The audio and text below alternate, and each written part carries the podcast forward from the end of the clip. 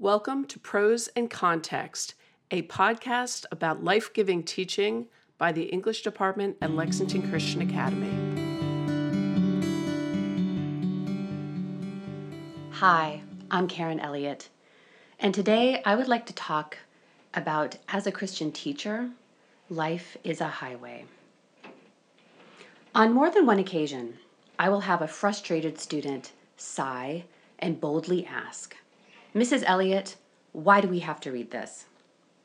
It's a fair question, so instead of getting defensive because they've just attacked one of the so called greatest works of literature, and it's also a personal favorite, which might be why we're reading it, I ask the entire class, All right, why do we read this?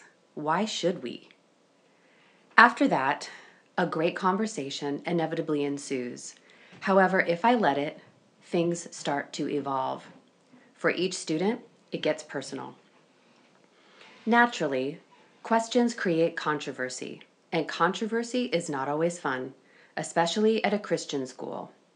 As an English teacher, this is where the fun begins, though, and where class size is always an issue. The more students, the more questions. And I've got John Milton and that other Shakespeare play to finish before midterm exams. Classroom management suddenly feels like whack a mole, and I can't get them to remember the difference between denotation and connotation. This is when it gets challenging and frustrating at an evangelical, international, interdenominational Christian school. I have to cover all this and lead them to Christ. And yet, Christ is exactly the only reason I am here. My subject is just a medium. It is through my passion for literature, which Christ, in spite of my sinful self, works through me and somehow draws students toward Him. And I don't know why we're surprised when God does this through secular works written by people who don't believe in Him, at least not publicly.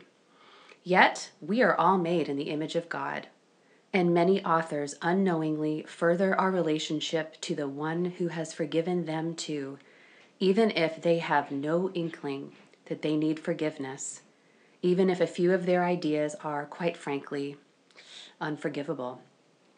But am I any different? And yet, God uses even me to help a particular student with serious questions about their life, ones that will eventually determine how they look at eternity. I, therefore, am a marked woman. I have been asked to boldly and with great difficulty and elegance keep one foot in the world, but the other one under no circumstances not of it. Teaching literature at a well known high standard Christian school in Boston proper is nothing short of challenging. I must be careful. As an intellectual and a Christian in the classroom, I feel as though I'm driving along the Pacific Highway I am so close to the rising paganistic, atheistic, technocratic edge that if I let my intellect or ego get the best of me, I teeter into the abyss and end up over my head in the eternal waters. However, if I trust in God, which, to be honest, is very difficult to do most, most of the time, I've got my best foot anchored to His side, and the journey is beautiful and He shows me the world in His proper perspective.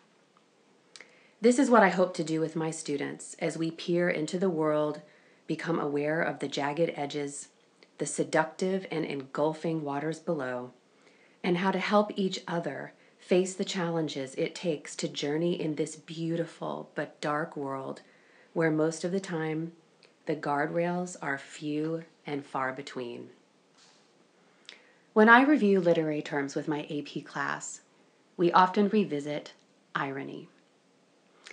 Irony is not what happens, is unexpected, or the opposite. Irony is what was intended, becomes the opposite. And ironically, many of my students are brought to Christ through much of the literature that we explore in class. It's through some of the most famous authors who unknowingly draw us unto the one who led them to the inkwell or typewriter that reinforce my beloved students' beliefs that there is absolute truth and an all knowing God who loves them and asks much of them, but will and has already journeyed the worst road possible. Thank you so much for joining me today. A transcript will it will be available for you, um, and I look forward to spending more time with you in the future as we continue to explore what it means to find our faith in great literature. Thanks for joining us for this episode of Prose and Context, a podcast for life giving teaching by the English Department at Lexington Christian Academy.